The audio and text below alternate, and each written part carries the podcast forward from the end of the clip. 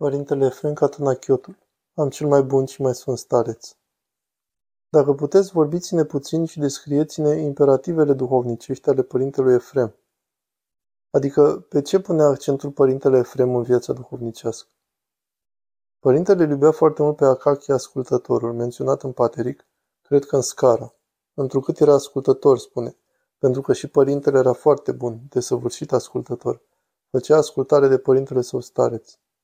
Nu vreau să spun prea multe despre starețul său. Se știe cum era. În orice caz era considerat un părinte sever și dur. Nichifor? Nichifor. Părintele a făcut ascultare absolută față de el și nu a zis niciodată despre starețul său un singur cuvânt rău. Niciun cuvânt nu a zis împotriva lui. Vreun reproș să exprime față de cineva. Cu toate că treceau pe acolo diversi oameni care știau ce îndură, diversi călugări. Părinte, ce faci? Cum ești? Ca să zică ceva despre starețul său îl provocau, iar el zicea, Am cel mai bun stareț, am un stareț sfânt. Așa ascultare făcea și atât de mult îl iubea pe starețul său. Și domnule Colios, chiar părinți care contemporani și frați duhovnicești ai părintelui Efrem, părintele Iosif Vatopedinu, care erau fii duhovnicești ai părintelui Iosif Spileotul, părintele Efrem din Arizona, părintele Haralambie, ziceau, părintele a luat har, a luat har de la Dumnezeu fiindcă a făcut ascultare de acest părinte. Și într-adevăr așa este. Niciodată nu a zis, așa cum v-am spus, nimic împotriva lui. Și chiar odată mi-a spus următorul lucru, pentru că ceea ce mi-a spus este în final emblematic pentru etosul său duhovnicesc. Îmi zice, odată după ce a fost îngropat, părintele Nichifor, după moartea lui, a trecut odată pe aici un călugăr. Se trecea pe sus pentru că este un drum spre chilie, e o ușă jos și alta în parte de sus. Părintele închide ușile. Dar călugării știu. Și mi-a zis ceva despre părintele și se pare că eu am încuvințat ceva din ce mi-a zis. Și în aceeași noapte am pierdut rugăciunea inimii. Ziua următoare rugăciunea inimii, seara la fel nimic. Am pierdut rugăciunea inimii. Hristoase, Doamne, de ce? Ce se întâmplă? De ce?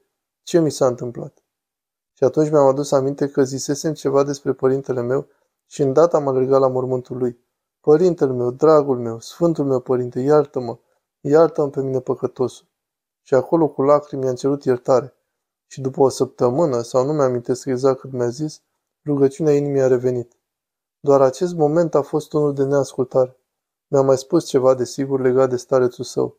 După cum am spus, făcea ascultare absolută.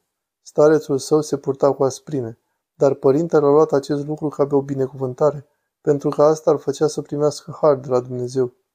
Când starețul său s-a îmbolnăvit și a rămas la pat mai bine de un an, cu hemipareză, de la un accident vascular cerebral, l-a îngrijit ca pe un copil mic. Și odată, cum răsplătește Dumnezeu, l-a chemat și a zis, vino aici copilul meu, tu nu ești om, ești un înger. Și părintele a început să plângă. Așa răsplătește Dumnezeu. Iar când a adormit, asta mi-a spus-o tot părintele Efrem, L-au dus la mormânt, i s-au citit cele rânduite, etc., l-au acoperit cu țărână, în timp ce toată lumea s-a dus la cafea, la arhondaric. Părintele, eu zice, m-am dus la patul lui, în chilia lui. M-am aruncat pe patul lui și am plâns mai mult decât oricând altcândva în viața mea, zicând, Părintele meu, de ce ai plecat? Unde m-ai lăsat? De ce m-ai lăsat singur, părintele meu? Acesta a fost părintele. Aceasta a fost relația sa cu părintele său stareț, o relație de ascultare absolută în primul rând.